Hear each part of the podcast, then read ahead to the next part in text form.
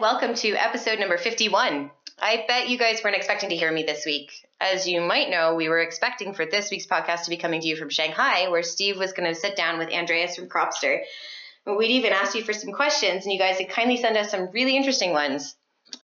But as luck would have it, or as Steve's luck would have it, because he's really not had much luck with recording podcasts lately, his laptop pretty much exploded on the show floor in Shanghai about 20 minutes into his chat with Andreas. And unfortunately, both of them were so busy, they never got a chance to continue. We're hoping to find some more time with Andreas in the near future to record, so don't worry, you'll get your terrible innuendos about the rate of rise soon. Even though I rolled my eyes at Steve this week via text for managing to miss yet another podcast, I'm actually kind of happy we have a bit of a gap this week because it means I get a chance to push my hostile takeover of Tamper Tantrum that little bit further. Today I'm taking this opportunity to grab my favorite coffee lurker, Julie Housh. You may think you don't know her, but chances are you're pretty familiar with her work. Julie tends to fly under the radar. She and I worked in coffee in DC around the same time, but we actually didn't meet until Vienna in 2012. But she's, in my opinion, been pretty integral to the development of the coffee industry as it currently exists. I'm sure she'll disagree with me, but I'll let her say it in person. Hey, Julie. Hi. oh, God, I'm terrible at introductions. Sorry about that. No, it's great. I was like, wow, I sound cool. You do sound, you are pretty cool. I mean, you don't just sound cool, but that's that's kind of my opinion on it. I don't know. Thanks. um, okay, Miss Coffee Lurker, why don't you tell us sort of like the high level of your coffee story? Oh, where? Uh, I guess I'll begin at the pre-beginning. Uh, I got into coffee primarily because I was a staffer on Capitol Hill, and I was walking by what was Murky Coffee on Capitol Hill every day, and popped in and was getting my vanilla lattes at the time. Um, what year was this? Oh, I'm almost embarrassed to say that it's more recently than not. It was like 2007. Okay, um, yep. But, you know, over time, I was like, this coffee is actually way better than the other stuff I've been drinking. Um, and so it became like religiously, uh, a religious customer, I guess. And when Murky closed and Peregrine opened, uh, hung out a ton at the coffee shop still. And at some point, took a class at Counter Culture's Training Center in DC. Um, mm-hmm was like, oh, this is really awesome. And they're like, you can't take the intro to milk class unless you're actually working barista. And I was like, I guess I have to become a working barista. So managed to convince Ryan Jensen to hire me um, at Peregrine. And only I actually only ended up applying to Peregrine because I was so intimidated by Murky's application form. which I know is not Nick's intention, but I was like, I don't know how I feel about Napoleon Dynamite. What's the right answer? And so I never applied to Murky. Oh goodness. Um, and so Ryan hired me. I was a part-time barista, and at some point in that tenure, I was like realizing that I was way happier be, making coffee for people and interacting with people on that level than I was at interacting with constituents who were yelling at me about why aren't we abolishing the penny and why did my boss vote this way. Uh, and was like, I'm gonna throw caution to the wind and give this coffee thing a try for a year uh, and see if I can make it work. And it's been six years now. Um, yeah. And so far, so good. And I, I, I, list, I still love politics, but I'm so happy that I found a home in coffee in a lot of ways. And from there, um, you know, I, I I met Nick Cho and he was like one day was like, hey, I have this, I have someone who just might need a little help on the side, and that person happened to be um, Cindy Chang, now Ch- Cindy Ludvigsen, and Cindy's like, just somebody, yeah, well, someone really important who at the time I was like, yeah, I think I've heard of this before, and um, what's the WBC? And so I helped Cindy out a little bit, and um, then Cindy's like, "Can you come to Colombia with me to help run a judges workshop?" And from there, yeah. it kind of has it snowballed into a job with uh, World Coffee Events, essentially, where I spent three years. And after that, uh, I then segued over to Intelligentsia Coffee in Los Angeles for two years as a wholesale educator. And then um, more recently, for the past six months, I've been working for the SCAA uh, as an executive assistant, and that's where I'm right now. So. Yeah, it's it's quite the path, isn't it? And it, it, it's still so funny to me that like we've run sort of in similar circles, but didn't meet until sort of much further along that journey. But we've also had sort of similar coffee career paths as well, and yeah. um, it's just it's it's just really funny to me because I remember Nick Cho. So like when I worked in that sort of area, like Nick Cho, like I, I didn't ever try to apply for Murky Coffee. Like I was in Annapolis, I Yeah. couldn't get to DC, but I just remember Nick being the customer that came in and like was really scary. Like you're like you saw his face and you were like, oh no, not this guy again. Yeah. He's just he's gonna rip my espresso to shreds. This is gonna be so unpleasant. I'm gonna hear about it later. Yeah, and it was always just this constant thing. I think I was I think I was actually around for like Dick Punch and like that, Oh, that yeah, became like totally. a hot topic of conversation behind the bar while I was at Cafe Pronto and yeah, it's Yeah. just I and I I didn't start going to Peregrine until after I actually left DC and was in Chicago and then I would come home and go to Peregrine whenever I was in because I, I started an internship there and so I think I had just missed you. I think you had just start I think you were already working for WCE then and so it's just so weird. And then I met you of course in Vienna and that was Yeah. you know It's so weird because actually I've, I've run into a couple more people too who like Ali Raber who works for Ernex now. Um, Mhm. I worked with her a little bit at Intelligentsia and, and she lives in New York now, but she literally worked down the street from that Peregrine at the same exact time and was like, "Oh, I, I wanted to Peregrine," and I was like, "We never met." Like, and it blows my mind. And yeah. who else? There's someone else, Samantha Barron, who works for Intelligentsia up in the Bay Area. Like, she went to American University, was like working at Dolcezza with their coffee program, and I was like, why don't we Yeah. have a frame of reference for one another? And it bums me out. But then at the same time, I also met so many people in DC in the coffee industry that are now everywhere. It's kind of awesome where you'll run into people on the street here because I live in LA now, and I'll be like, wait. I know you. Where do I know you from? Or it's, yeah. it's so crazy. So I don't know. That's what I love about coffee. Aw. Well, when I met you, you were you were no longer behind the bar. You were um, you were running Vienna. Like it was crazy. Vienna was. I was that the first time that all of the comp- competitions were under one roof. I think so. Oh, I, I'm not even sure if I can remember. But yeah, I think, yeah, no, because I remember going to Vienna. We were like, how is this going to work? Like, how can we be at in like four or five places at once? Like, fingers crossed, things don't explode. Like you were the lady with the schedules and the name tags and like everything. And I remember. So I think. Oh gosh, I think the first time I actually met you actually probably would have been before Vienna. I think there was a WCE summit going on in Dublin, and Yeah. 3FE had been hosting a dinner. And um, as you know, what usually ha- like I just remember this this lovely lady coming up to me and saying like, "Thank you for all the hard work you've put in." And I was sitting there like completely dumbfounded and had to look at Pete Williams, and I was like, "What just happened?" And he was like, "Oh, that's Julie. She she figures out who does all of the behind the scenes work and then thanks them for their time because she's awesome because that's what she does."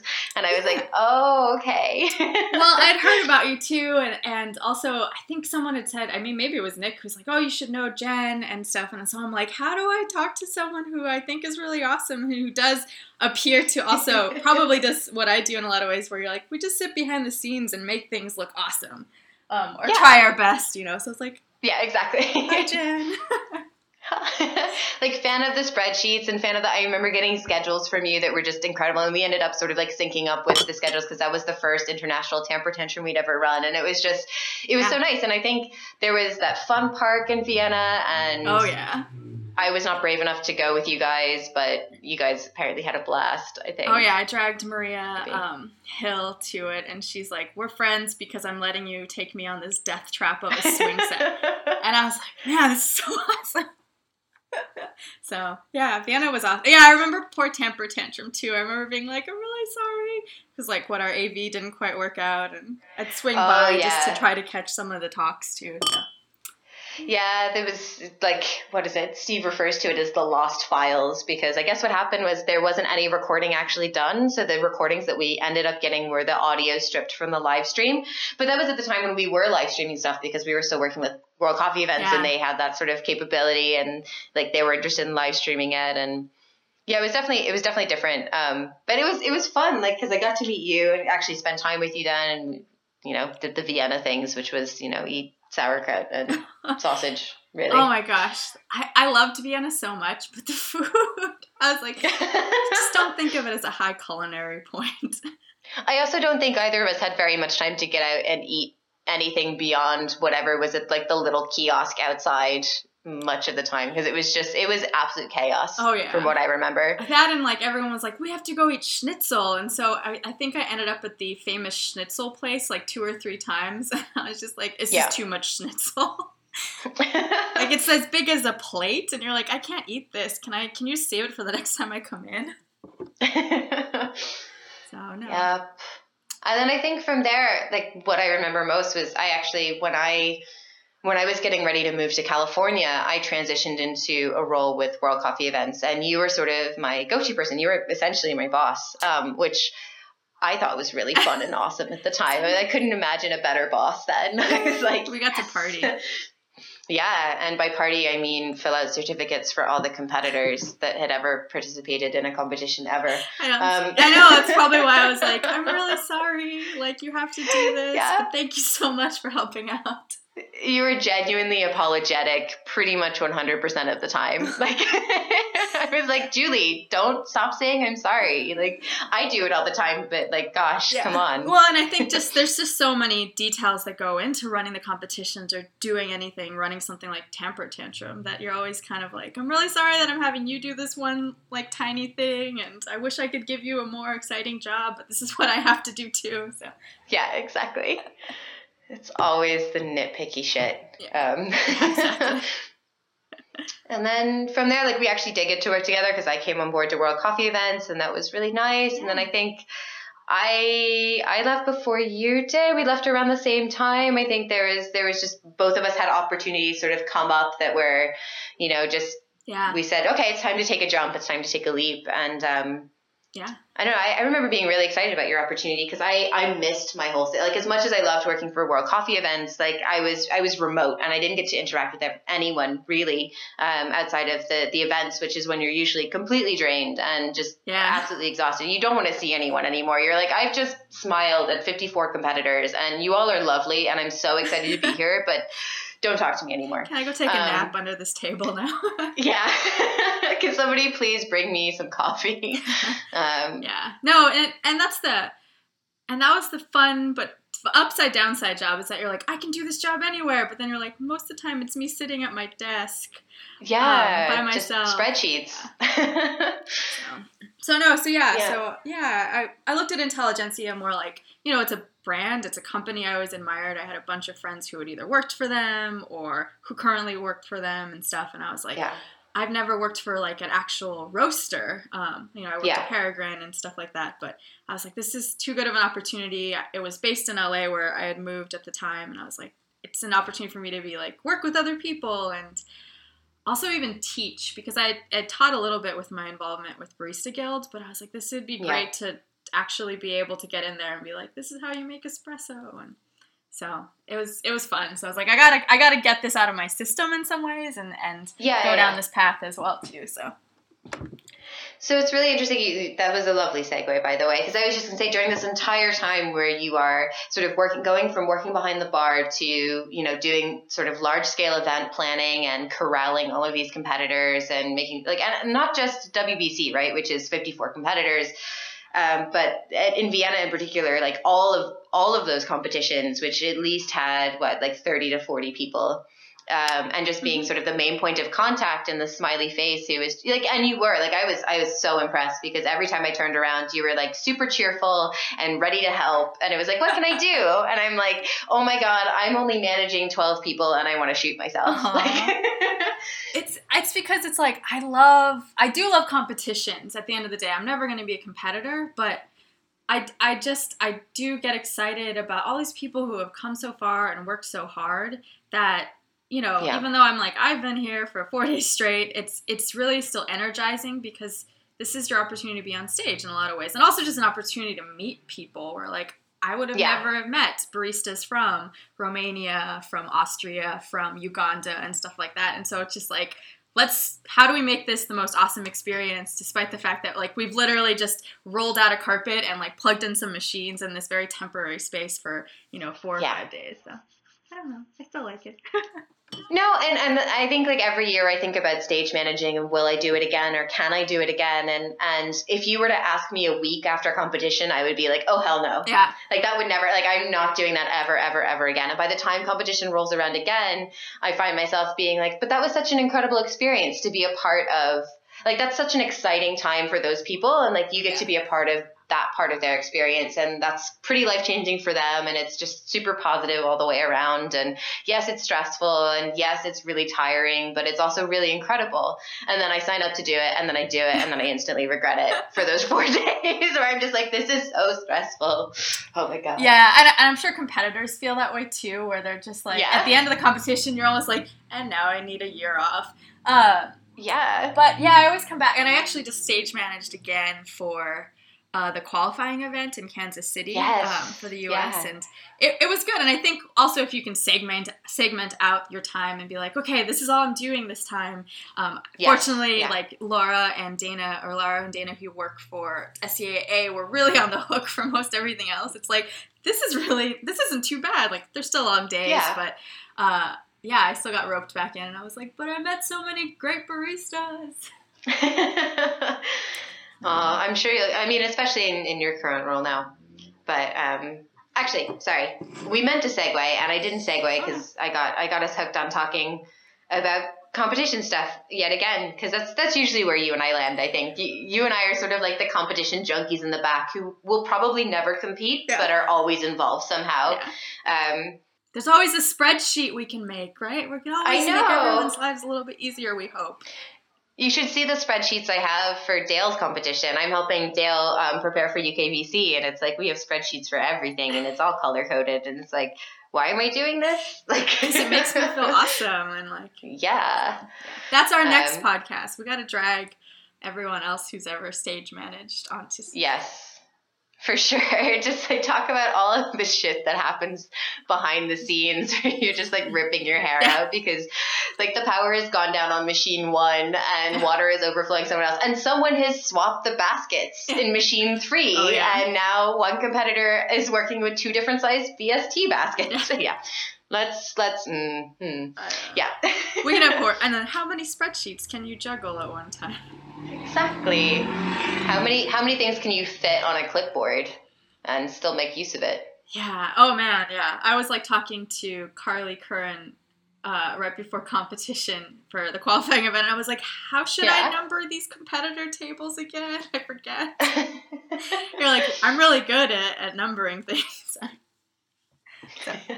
but let, let's let me be helpful.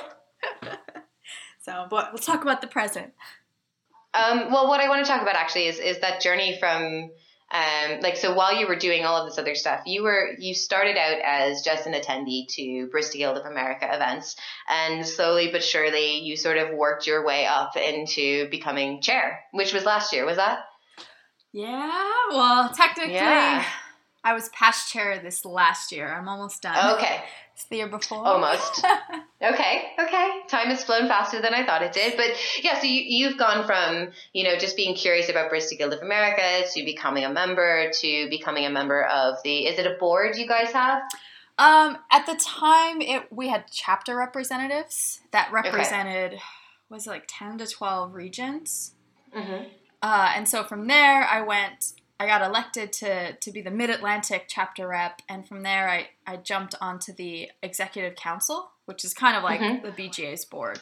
Yeah, yeah, yeah. Um, and from there, I kind of threw my hat into the ring one year and was like, I want to be vice chair, um, which means that means I'm signing up for not only vice chair but chair The chair and, and, past past chair. chair. So I was like, that means that for the next three years, I know I know the bulk of my volunteer time is going to. Yep. So it's been it's been good. It's it's it's been great to see it sort of evolve, like from Yeah. the chapter rep system, which um, I think was great. And I look at all the people who were chapter reps, and they're all individuals who've either gone on to join us on the executive council or who are just leaders in their own right. But we've actually segued into a, a committee system, and so now we have three main barista guilds committees: the Pathways Committee, which is our education, and so they consult and, and help refine all of our classes and help mm-hmm. vet instructors and get people trained. And then we have um, the BGA Events Committee, which help kind of run our events. Primarily, it's focused right now on Barista Camp, but you know, with Expo coming up, which I think we're going to talk about later on, you know, they help run yeah. the the TNTs. Um, you know, they also just help when we have a lecture. What the BGA Cafe that'll be at Expo, they help run that. And then we also have membership, which is kind of everything in between, where we're all members all the time, but they we have some really cool things coming out. Like we have a membership map, so you can kind of really see where all our members are in the U.S. Uh, cool. Membership tables, just little outreach things like that. Our blog is totally uh, populated by our membership committee and stuff too. So nice. Yeah, I think we've done some interesting things in my tenure. We haven't blown up. So. And so Yeah, exactly. It's still standing. At the end of my time this thing still exists. I guess that's the best I could yeah. have hoped for. I know. I was like, if anything, we're still here.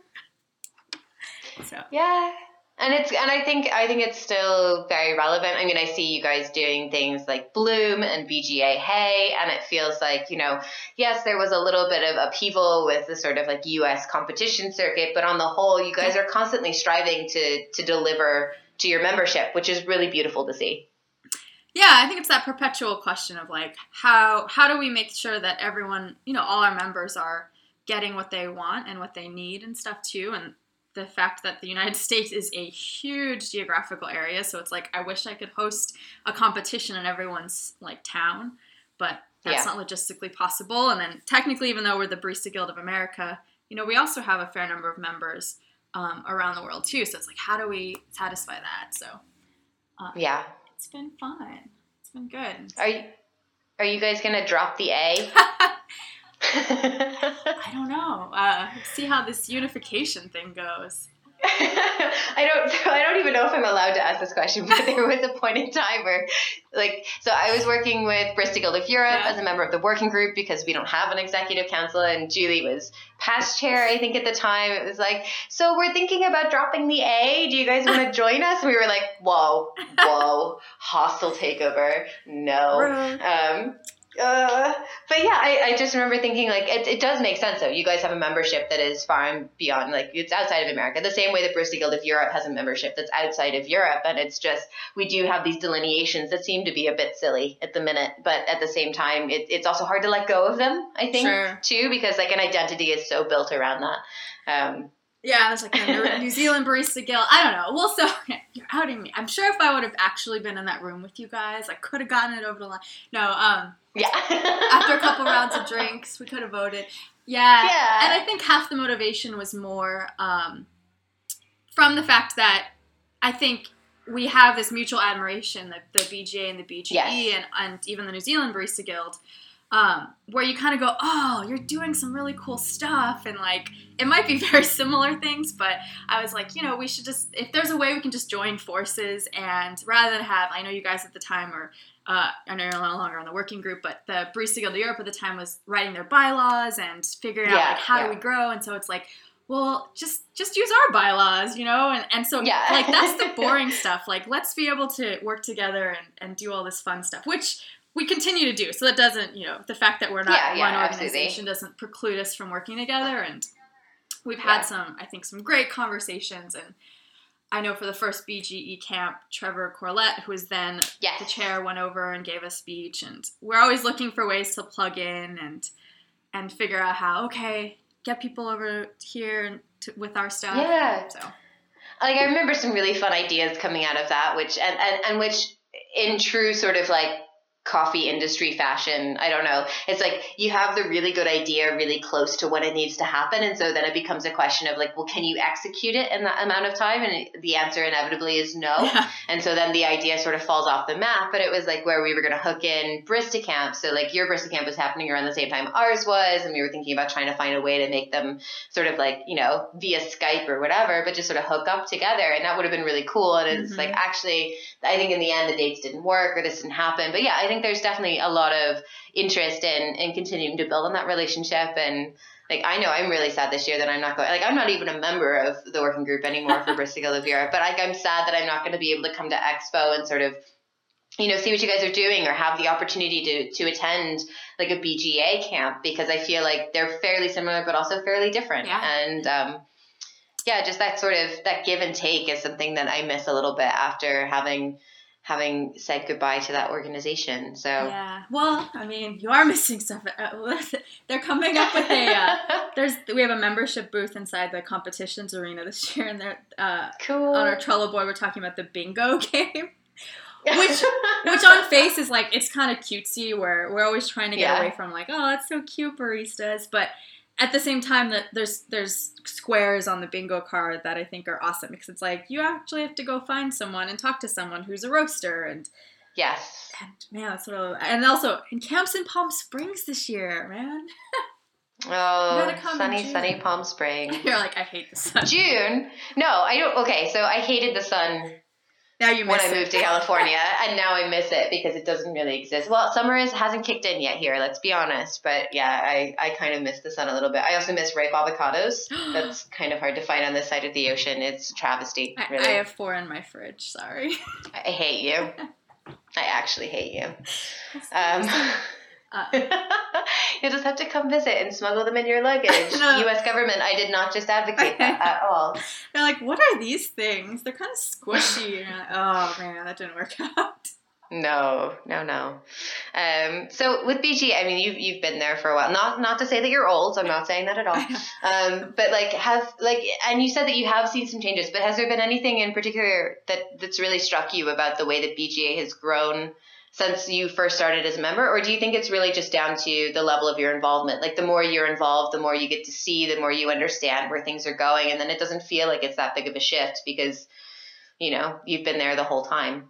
I sort of hope that's the case because I know we were chatting and I was like, like I said, I was like, it didn't blow up, and and I feel like that's an accomplishment because I Yeah. I probably am so close to it that I'm like, we didn't do much. Like when I when I joined the the the plan to do barista camp was already in motion, so I wish you know Yeah. I could take credit for that. But that actually happened under Heather Perry, and it was awesome, and I'm so so excited and stuff too. Uh, and it's always been like, should I should we be trying to do some big thing that's like a hallmark? And this year, I would say, you know, us having done Bloom, which we affectionately were calling the Todd Mackey event before we came up with the name because it was initially Todd Mackey. We were all trying to brainstorm, being like, "What do we do?" And Todd's like, "Well, I've seen this really cool event that I uh, not in coffee that we could try to emulate," and so that's where that came from. yeah. And so I think that's awesome because it also came out of the you know with the competition, say, us saying we're not going to, the SCA saying we're not going to do regionals this year. In the Mhm. traditional sense, was like, whoa, what do we do? And so it was like, well, actually like competitions what where's the value that there is an inherent value for competitions but Yeah. uh, there's also just people look at it as an opportunity to go meet people and and connect and that's that's not exclusive to being competitor and so how do we so bloom was sort of our answer to that of like yeah we'll do these things in satellite cities we did five cities and one main one main stage and it's a great excuse Yeah. for us to come together and either meet people you already know from the community and have that excuse to hang out which is also the idea behind bga hey but also just be able to talk about new ideas which you know i don't think that has to be the exclusive domain of competitions either and so Yeah. um, For sure. So I'm, I'm proud of that. I think you know that's come a long way as well too, and just I think we're getting more and more organized, um, and just being able to do more things. So as people are like, why why can't we connect more? It's like that's where the idea of the map came from, and um, Yeah. you know David Fastman is re- is sort of spearheading our blog, and he's he's written some really great articles on like water and. We're like anyone wants to write about any topic who's a member, like we want you to like put it on the blog, like let's let's have this conversation. So I feel like that there's more ways to touch, reach out, and like not touch each other. That sounds inappropriate, but but that but that's actually like the end of the day.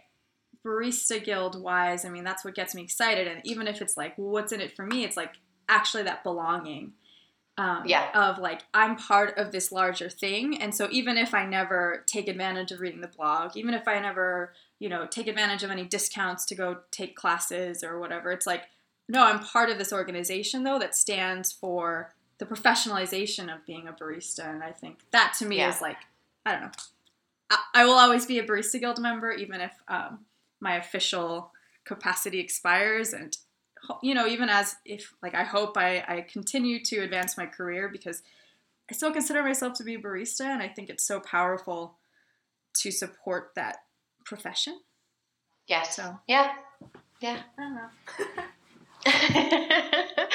Uh, every yeah, every time I've gotten to talk to you about sort of Barista Guild stuff, I think that's actually what got me into wanting to work with Barista Guild of Europe was listening to you sort of wax poetic a little bit about Barista Guild of America and and what it's doing and how you feel about it. And and I think it is it's something that we're starting to see a lot more. Like obviously with the creation of Barista Guild of Europe and you know New Zealand has been around for a long time, but I think we're starting to see more and more sort of barista groups pop up. And in some ways, yeah, it'd be really nice if we could all just come together and have a little bit of a love in and truly connect people globally. You know, I don't mean that in a bad way. That's I mean, I, I know, said. Julie. I know.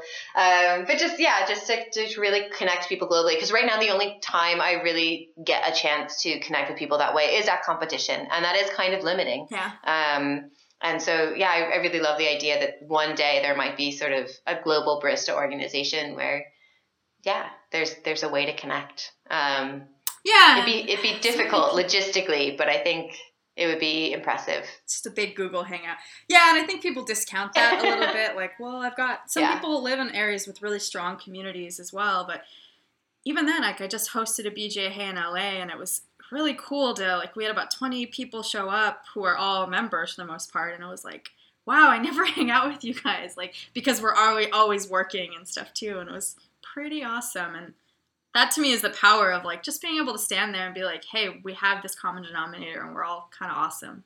That that Yeah. connectivity. So Yeah. So Expo this year, you're not chair of BGA anymore. You're not really helping anyone prepare for competition the way you have been when you were working in Intelligentsia. You're not stage managing. Like, what are you gonna do? uh, no, I was like, go hang out in Atlanta. No, I wish we were talking about this earlier. I, I know it feels really weird. Um, I have responsibilities like uh, I will be. I my my calendar is full. I'm attending virtually all the events on the schedule of events for SCAA and stuff. And but I don't know what um, I'm excited. What am- I'm excited for Re:co. I've been hearing some stuff on the barista side of what the coffee service is going to look like, cool. uh, and the topics. And then we're also doing we're bringing uppers and downers to the expo this year. Super cool. So Yeah. this is this is a big deal, not only I think for the show, but also as a doing a show or something in America. Like people always ask, like, why don't you do Coffee in Good Spirits competition? Yes. And it's yeah. I was like, it's because we live in a very puritanical society and trying to find a way to serve alcohol at events. Like even if it's like, here's a tiny sip, um, it's so many there's so many hoops to jump through and like so much Yeah. liability insurance to get. So they've managed to work it out this year. So beer, coffee beer, and I think uh, also they've they've allowed the expo uh, vendors to serve alcohol. So I'm looking forward to swinging by the Marco booth. Not getting your pint of Guinness. Yeah, at the end of the day. Uh, oh no, but that'll be cool. And then um, we have some design stuff going on, and then the whole U.S. Uh, Coffee Championships hall and stuff too. So the Barista Guild will be there. So there's so many things. So I'll be everywhere, and I will probably. I was joking, um, but I think it's probably serious. Where I'll be like, "Can I help you? Like, do something? yeah. like, do you need me to like dump this bucket of water? Or, like, can I go? You know?" So I'll be lurking around again, being like, "I wanna, I wanna help out more." it is a thing. Like I had, I think my first, my first ever show, not being there to help a competitor or to run a competition or anything, would have been London Coffee Festival last year, Mhm. and we're coming up on London London Coffee Festival again this year, and so this is why it's sort of been at the forefront of my mind. And I remember just walking in and being like, I don't have anything to do. I don't have a clipboard. I don't have a spreadsheet. I feel entirely uncomfortable with the situation and and and spending very little time there and and it ended up just sort of like lurking in nearby venues where meetings were happening where I could help like hold cuppings Yeah. and you know like like you know just get stuff ready for that or um, because I was just so unholy uncomfortable with the idea that I didn't have a purpose. Yeah, I'm like, we're not Um, juggling twenty things. Like, yeah, I was like, this is really uncomfortable. And then I think for me, as, as soon as I didn't have anything to do, I noticed exactly how many people there were there. And I was like, oh no, no, no, this is not working for me. yeah, I know. So it's like, well, I, I have one one very narrow focus this year, so to speak, and and so not not having to like manage a bunch of people means that I'm like, what? so we'll see. yeah. So right now you're you're in a fairly different role um, compared to I'd say what what most coffee people assume would be a coffee role when they come into coffee. Like I know when I started, it was just sort of like you can be a barista, you can be a roaster. Like there's some education stuff happening, but that's that's pretty much it. Like you'd have to work for many many years to become a green buyer or to get involved with an organization like SCAA or SCAE. Like it's either you have to have a background in something that's so totally different. Like they need you for your marketing skills or your communication skills or you know you just work in coffee forever before you sort of shift out of that role. Mm-hmm. um, and now you're in you're in a role that is like totally different. And and not only that but there are lots of people who are just now starting in coffee who have this like complete wide range of different roles available to them. Like i think our definition of what it means to be a professional in the coffee industry is rapidly sort of expanding. Um, I know, I'm so jealous. I mean, what do you, what do you think of that? Is that is that something that is this a role that you ever thought you would sort of land in as a coffee professional? No. Well, to like a quick aside about this too. So my t- official title is executive assistant, um, and so that basically means I work uh, directly with the executive director of SCAA, which is Ric Rhinehart right now, and also some of the senior directors, so Cindy Cohn and Peter Giuliano. Um, and a lot of it is just kind of wrangling schedules and stuff too. But I joke, it dawned on me recently that I, I got my start in politics. Like, uh, I got my political science degree. I worked on Capitol Hill for a member of Congress. I've done all that stuff. And right before I left to, to embark upon my coffee career, um, they had offered me a job in my office and they wanted me to be scheduler.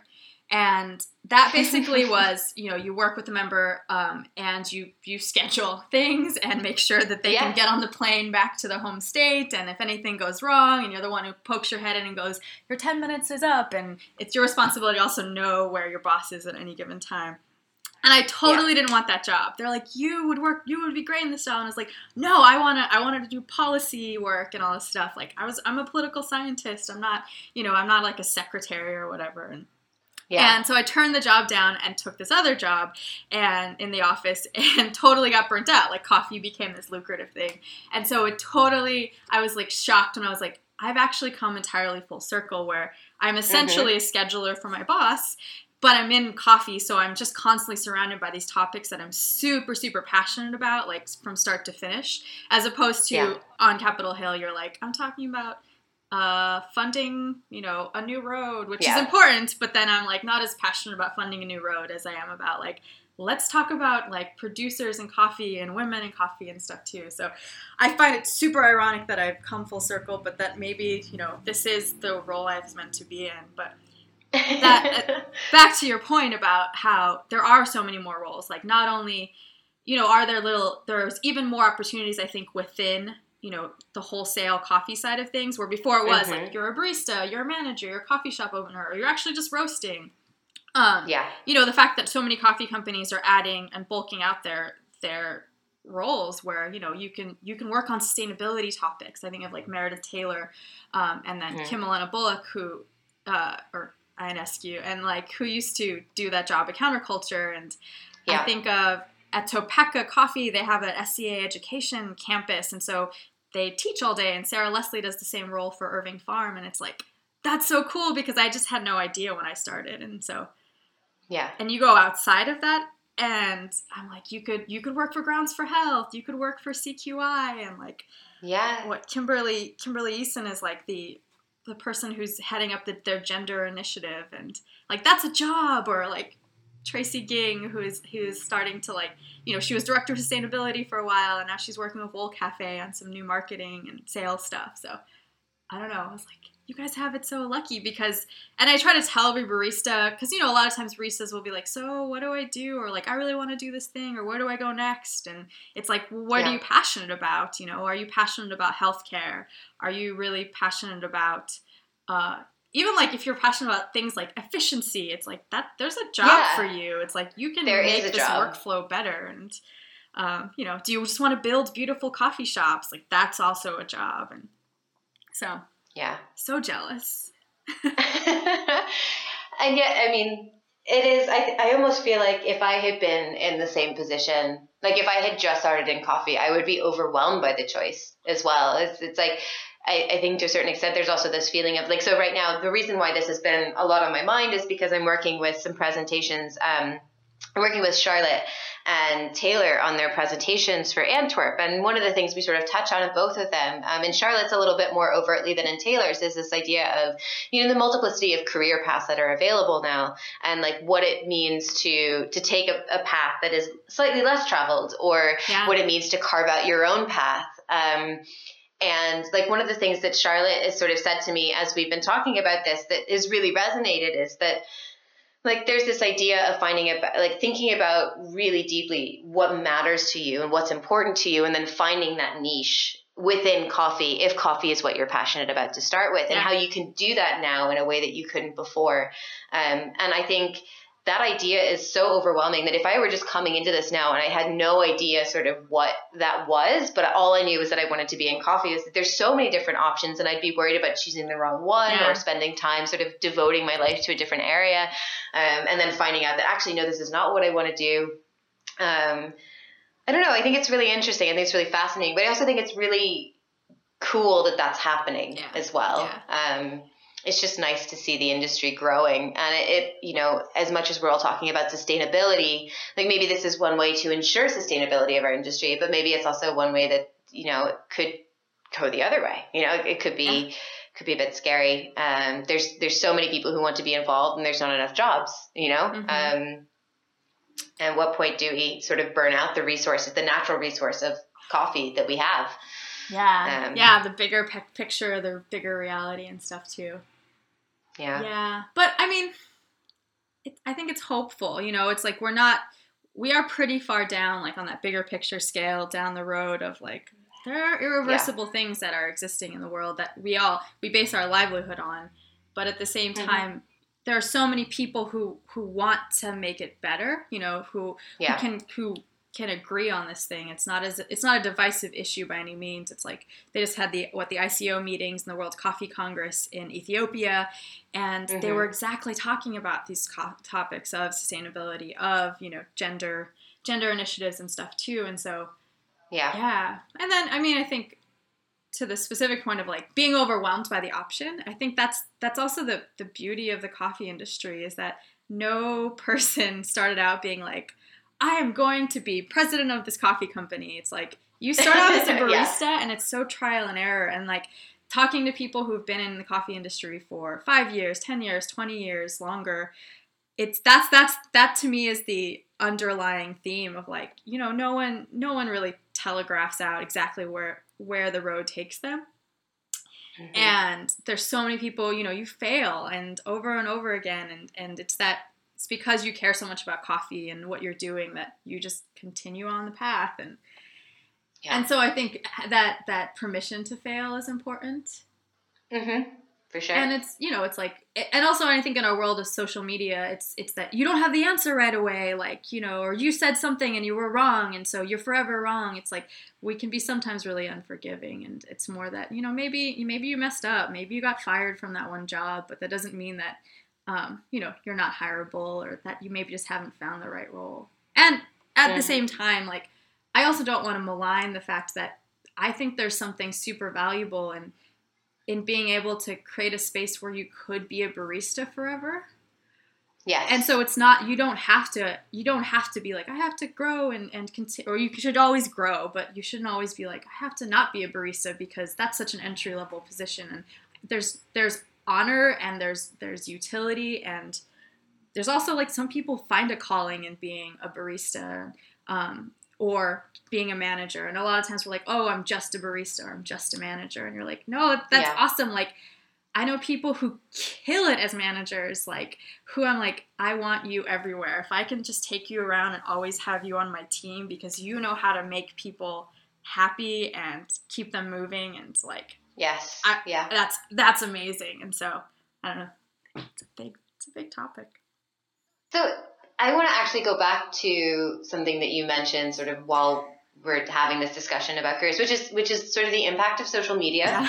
Um, and I joke about you being a lurker, but you, you kind of are a lurker there too. Like you're not super active on social media, but you read a lot. And like I know that because like you know you and I have this sort of relationship where we constantly ping each other about like oh did you see that thing or did you see this thing or what do you think about this and like you know I think there are a lot of people in the industry who have really valuable opinions, but some of them don't ever really speak up about them. Um, like Yeah. what keeps you from from putting those out there? Because you're someone who has a wealth of experience. You've done lots of different things within the coffee industry. You've played some pretty important roles. Like you were very active like you said sort of from a political standpoint and in issues of um, like looking at things that, really you're really passionate about and being able to be involved in that at the level that you are. But i don't ever see sort of a lot coming from you on social media. I'm, not, I'm not saying i expect that from you but it's just like the person that i know and the person i spend time with and i talk to is very different from the person that i see reflected in social media. And as we all sort of know right now, like social media and coffee is kind of a big deal. It is. Like it. What do you mean? It's all about this personal branding.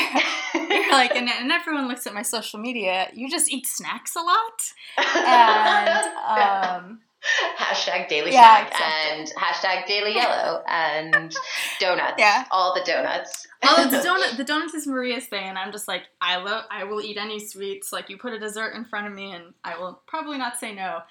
Um, yeah, between that and like, oh, I also retweet things from Hamburger Helper, and so I tend to. Yes. I, I feel bad because so many people will follow me on Twitter, and I'm like, I, I talk about how angry I get on trains and airplanes. I, I rarely talk about coffee, and I'm like, oh, so I'm like, how do I how do I talk more about coffee? But I'm also not afraid, but a lot of times it's like I don't I don't have three hours to get into the, the Twitter debate, Mhm. and my other fear is that, I, whereas I well I, I never want to like I don't want to silence other people if I were to wade into an argument. So I, I, I want to hear everything everyone has to say and and have that conversation. So maybe I need to engage in it more, but at the same time I'm also wary of like, oh well she's made that statement and so that's that's Julie's area. Um, and so she can never go beyond that that opinion or you know we can never have like that larger question as well too which in particular is also it's kind of my women in coffee stance where it's like oh Yeah. I, we have a lot of I have a lot of conversations with you with, with other um, people offline a lot about it but I'm like Yes. I'm very nervous about wading in and voicing my own opinion because I, was, I don't think it's like a it's not a, a one post and then I'm done I think it's a conversation Yes. Yeah. um, but I I love reading everyone else's opinions I, like I read every single thing and I'll be like Has, have you read that everyone's like I'll send you the link it is it's a funny thing there's been a lot of writing about it recently and like it's I, it's definitely prompted sort of a flurry of back and forths between you and i recently because i'm very much in the same boat it's something i think about um, sort of putting out let's say a statement on um, and to a certain extent like i've made some pretty strong statements here on tamper tantrums podcast in the past but like Mhm. most of it has been me in the in the background, sort of talking to Colin and Steve about like why they shouldn't ask the question. Like the minute we have a female guest on, like Yeah. why they shouldn't ask the, the women in coffee question, why you should let someone else bring it up first, and like why they should stop making jokes about women in coffee breakfast. And like Yeah. I'm I'm pretty passionate about it, but very quietly and behind the scenes. Like I like I am. I'm scared of, of sort of joining in that conversation because I don't want to negate anyone else's um, sort of experience it by by like sort of putting my own forward or you know just sort of intimate that there's only one way to deal with this which there isn't. There's there's like there's a gamut of experiences that people have when it comes to like women in coffee and being a woman in coffee. And then you know there's also a gamut of experiences in terms of how people would like to see it resolved. And i think it's also particularly hard because women it's 50% of the population it's a pretty broad term. It encompasses a lot of people um, yeah we're all not the same I mean Exactly. Um, all of us have different needs and, and wants and desires, and I think it's kind of hard to lump it on uh, all under one spectrum. Yeah, yeah. And so, and also think, I mean, with the social media aspect, it's like usually when you want to talk about issues and like you need a safe space and social media tends to be one and, and, the internet tends to be one of the least safe spaces ever and so you know yeah. how do you clear that how do you clear it out so that we do have a safe space to have that dialogue where people don't end up feeling attacked um, and, and we even talked about it too to your point about like we shouldn't always yeah. have this woman in coffee conversation just because we're women we talked about like this isn't a do we talk about this during the podcast yeah do we not talk about it or yeah. Uh, uh, what What do you need? Like you say safe space, but like what what would be a safe space? I feel like the women in coffee debate, or even just sort of like talking about feminism or sexism or misogyny or any of these things, like people, it's it's such an emotional topic. Um, and some people have had such terrible experiences and other people have had the reverse you know maybe they, they have they feel like they've never experienced it or it's not a big deal um, and that in the end it's really hard to to construct that safe space where everyone feels like they're not being attacked because it is so personal and so emotional like do you think it's actually possible to create that space I think I think so, but I think it is more likely to happen offline. And so Layla yeah. Layla Wilbur organized the Coffee Woman discussion while we were in Kansas mm-hmm. City, and I think it was a step in a great direction. You know, to at least start coalescing. Uh, I guess bringing people together rather, um, mm-hmm. and being able to just be in a room and so maybe it's not necessarily the conversation that happens at the panel which I, I, although i thought both panels were really fascinating but i think it's also the outcome. It's like the fact that not that you have permission to but hey i can look around the room and see that you know all these sympathetic faces and so it putting a face all, a lot of times too to a discussion helps encourage that later on. Yeah. Um or just so i can take it back and you know oh i want to reach out to so and so because i thought they had a really good perspective or point or we can continue to build on this as well too. Um, and also i mean i think the other the other part where it sort of touches a nerve for me when people speak out is that i think it's good because i don't think i don't i think if a thousand more tweets were ever published and five million more posts were published i, I still don't think it would reach everyone that needs to be reached about like hey you're yeah. you you need to you know women should be more front and center. There should be at least something closer to parity for women in coffee. Um I, so it's like continue to do it and i want to encourage people to do it but at the same time I, I like to think that what we do and you know what a lot of the women that i know who work in coffee as well are doing is they're working on it behind the scenes a little bit and I know it's sort of yeah. a recurring theme for us. Is like we, we like working behind the scenes. I don't necessarily want to be in the middle yeah. of the stage, but you know, I, I like to think that you know me taking different roles in and of itself could hopefully be inspiring to women. Um, mm-hmm. I feel I feel yeah. awkward saying that like I'm inspirational, but uh, so inspirational, Julie. Has so much inspiration. uh, uh, with all my inappropriate jokes sometimes. And uh, yeah. But also, it's like, you know, it's like I like to think that the things that the way that we work on things are, are ways to build at the foundation of it. So mm-hmm. a lot of things are problematic because of that very apex of of what we do in coffee. And so, what can we do at the base of it to make it better or make it more accessible? And so, I like yeah. to think that you know what we do sort of does help make things easier you know, it, it sounds silly, but like, right? Like, it's a bad, ex- yeah, no. it's a bad example, but like making a competition run on time means that we can actually accommodate all of the competitors. And so, you know, that doesn't ultimately solve the problem of, hey, how do we get more females to sign up? But mm-hmm. hey, that means that I can we can accommodate 50 competitors as opposed to like if shit never ran on time, then we can only get five yeah. people in and the five people who probably rise to the top are the the no knowns and stuff too. So yeah.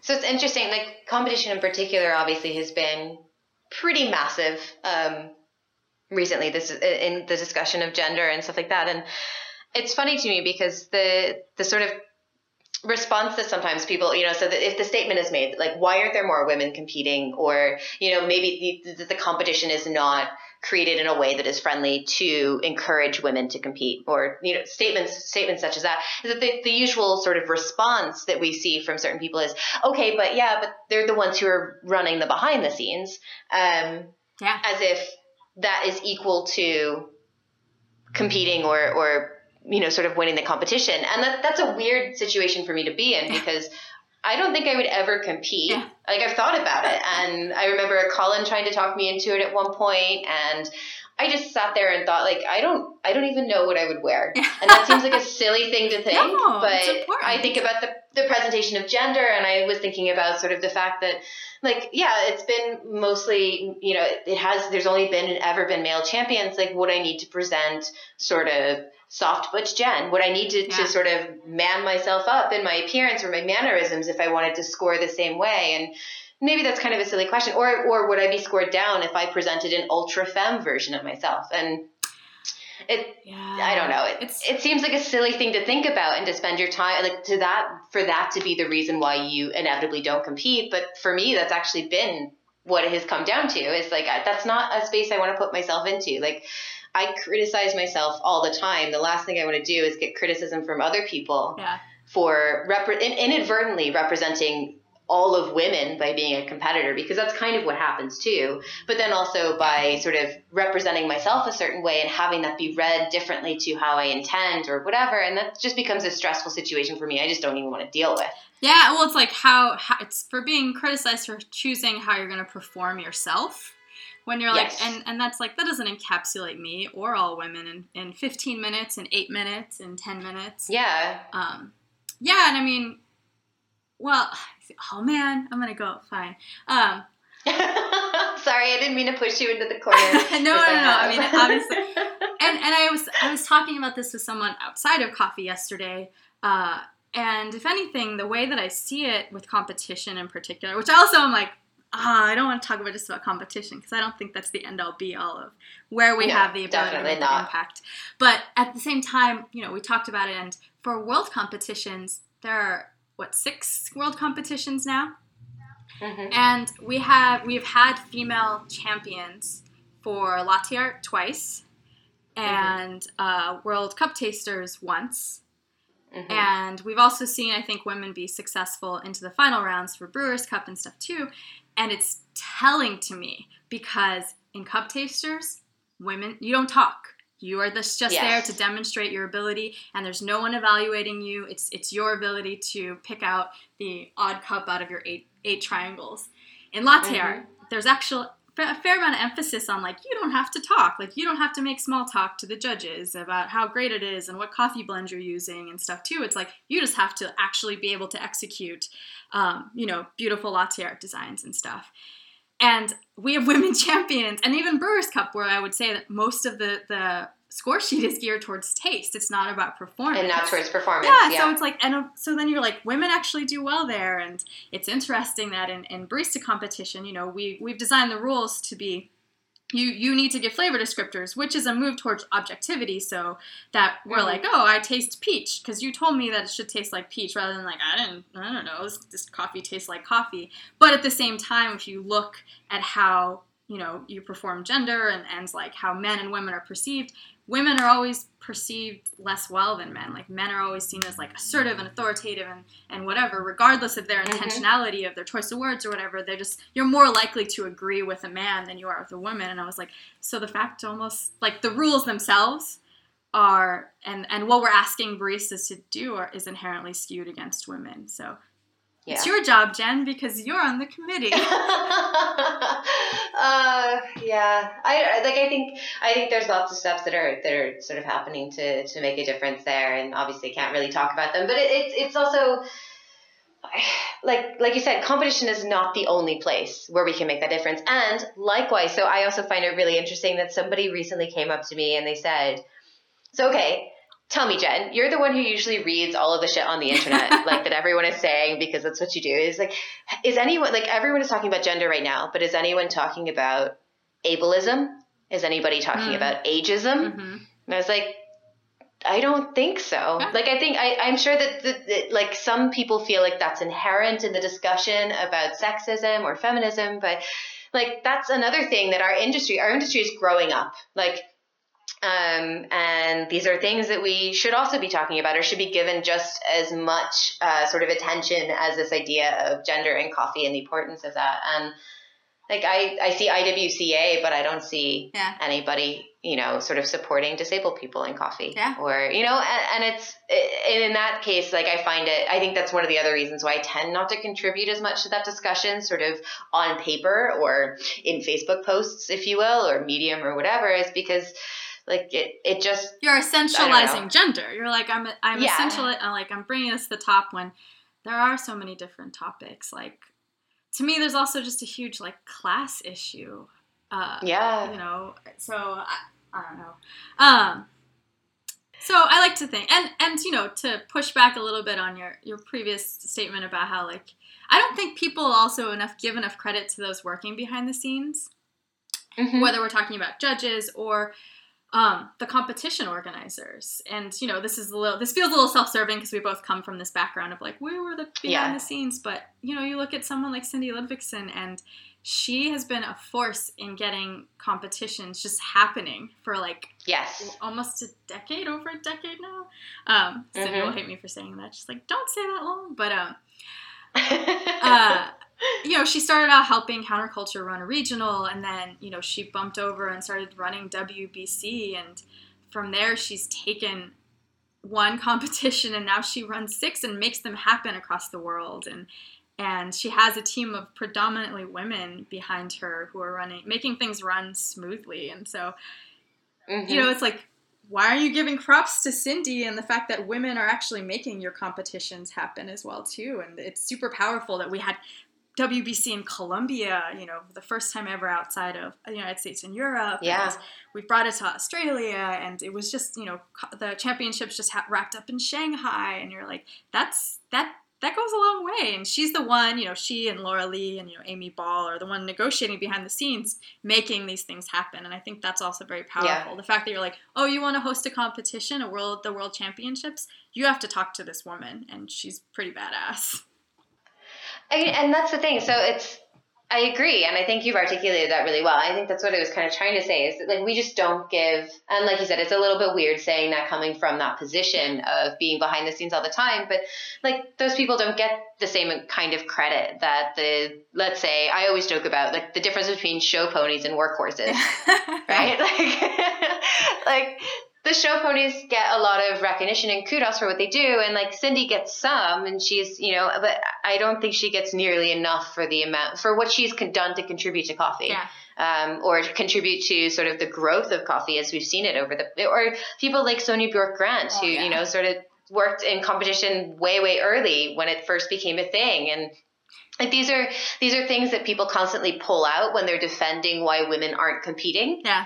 But it's like that's that's a separate issue altogether i feel like and and like that's a, that ha- carries entirely different weight to it and it, i don't know it's just it, it's an interesting thing that that's usually what gets pulled out Yeah, Sonja Um, and like Sonja actually used to ride horses, by the way. Just Yeah. to play into your, your analogy. But uh, yeah, she goes. She doesn't say she, like she doesn't say no, but she like goes everywhere. She's such a great emissary Mm-hmm. and um, what Rukia like Ruki goes Yeah. everywhere, and Rookie's just like very like talk about someone who flies under the radar even more. It's like Rookie will be there and she'll work her butt off and like I don't know. So. There's yeah. so many there's so many women at the same time which there's so many women. There's not enough women. But i also just want to make sure to me that i was like i want to give props to all the amazing women. Yeah. They are doing some great they're work just amazing people you know it's like yeah let's not even call them out as women like the amazing organizers the amazing people who make shit happen. Yeah. How many yeah how many people do we know who just yeah keep it together? Well, that was a that was an action packed hour. I'd say. We got through a lot of stuff, more than I thought we were going to get through. Um, Julie, thank you so much for, for coming on. I was I was saying to Julie before we hopped on to like officially record, like this is something I've wanted to do for a long time, and I was actually hoping that we could sort of expand it a little bit and wait a few weeks, and then of course with um, Steve's absolute mishap of his laptop exploding, it became a let's do this now and let's have this this come out on Monday. So thank you for for jumping in at sort of like the last minute, but also for being awesome and for doing all the work that you do. Because honestly, like I don't think I would be in coffee where I am today without you. And I think there's a lot of people who um, Aw. it's not no owe a debt of gratitude. No, no, no. I, I think that's absolutely true. Like, but I, I think you've you've as much as I hesitate to say touched a lot of people um, like you've been a part of a lot of people's coffee sort of growth and um, experience and I think that's really cool and thanks Well, thanks. Thank you for thinking of me and twisting my arm and and really doing all the heavy lifting at Tamper Tantrum, let's be honest. uh, Aw, well, we'll get there one day. One day I will stage the ultimate hostile takeover, and like there will be no. Yeah, I'm, I'm afraid to say there will be no more podcasts with Steve and Colin because then we'll like lose all of our listenership. Because really, they come for the guys; they don't come for me. But um, like yeah, it's like one day we will we will have some some more fun stuff. In fact, like I like I really love that idea you have about like getting all the stage managers on the line and just talking about all of the shit that has gone horribly wrong behind the scenes. Absolutely. Uh, I don't know. It's like maybe we'll make that happen soon. if, if you like Jen's hostile takeover this week, you know, like us on Facebook. Reply in the comments. Let's see if we can get Thanks, 500 Julie. people to retweet this. if you want to push that, I um okay.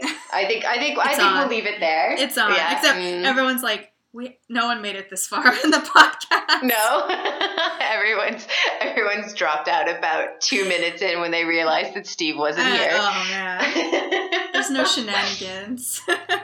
no shenanigans. well, thank you. Oh wow. Uh, thanks so much, Julie, and I'm I'm sure at listenership there will be some shenanigans next week. So yeah, come back. Awesome. I promise. Awesome.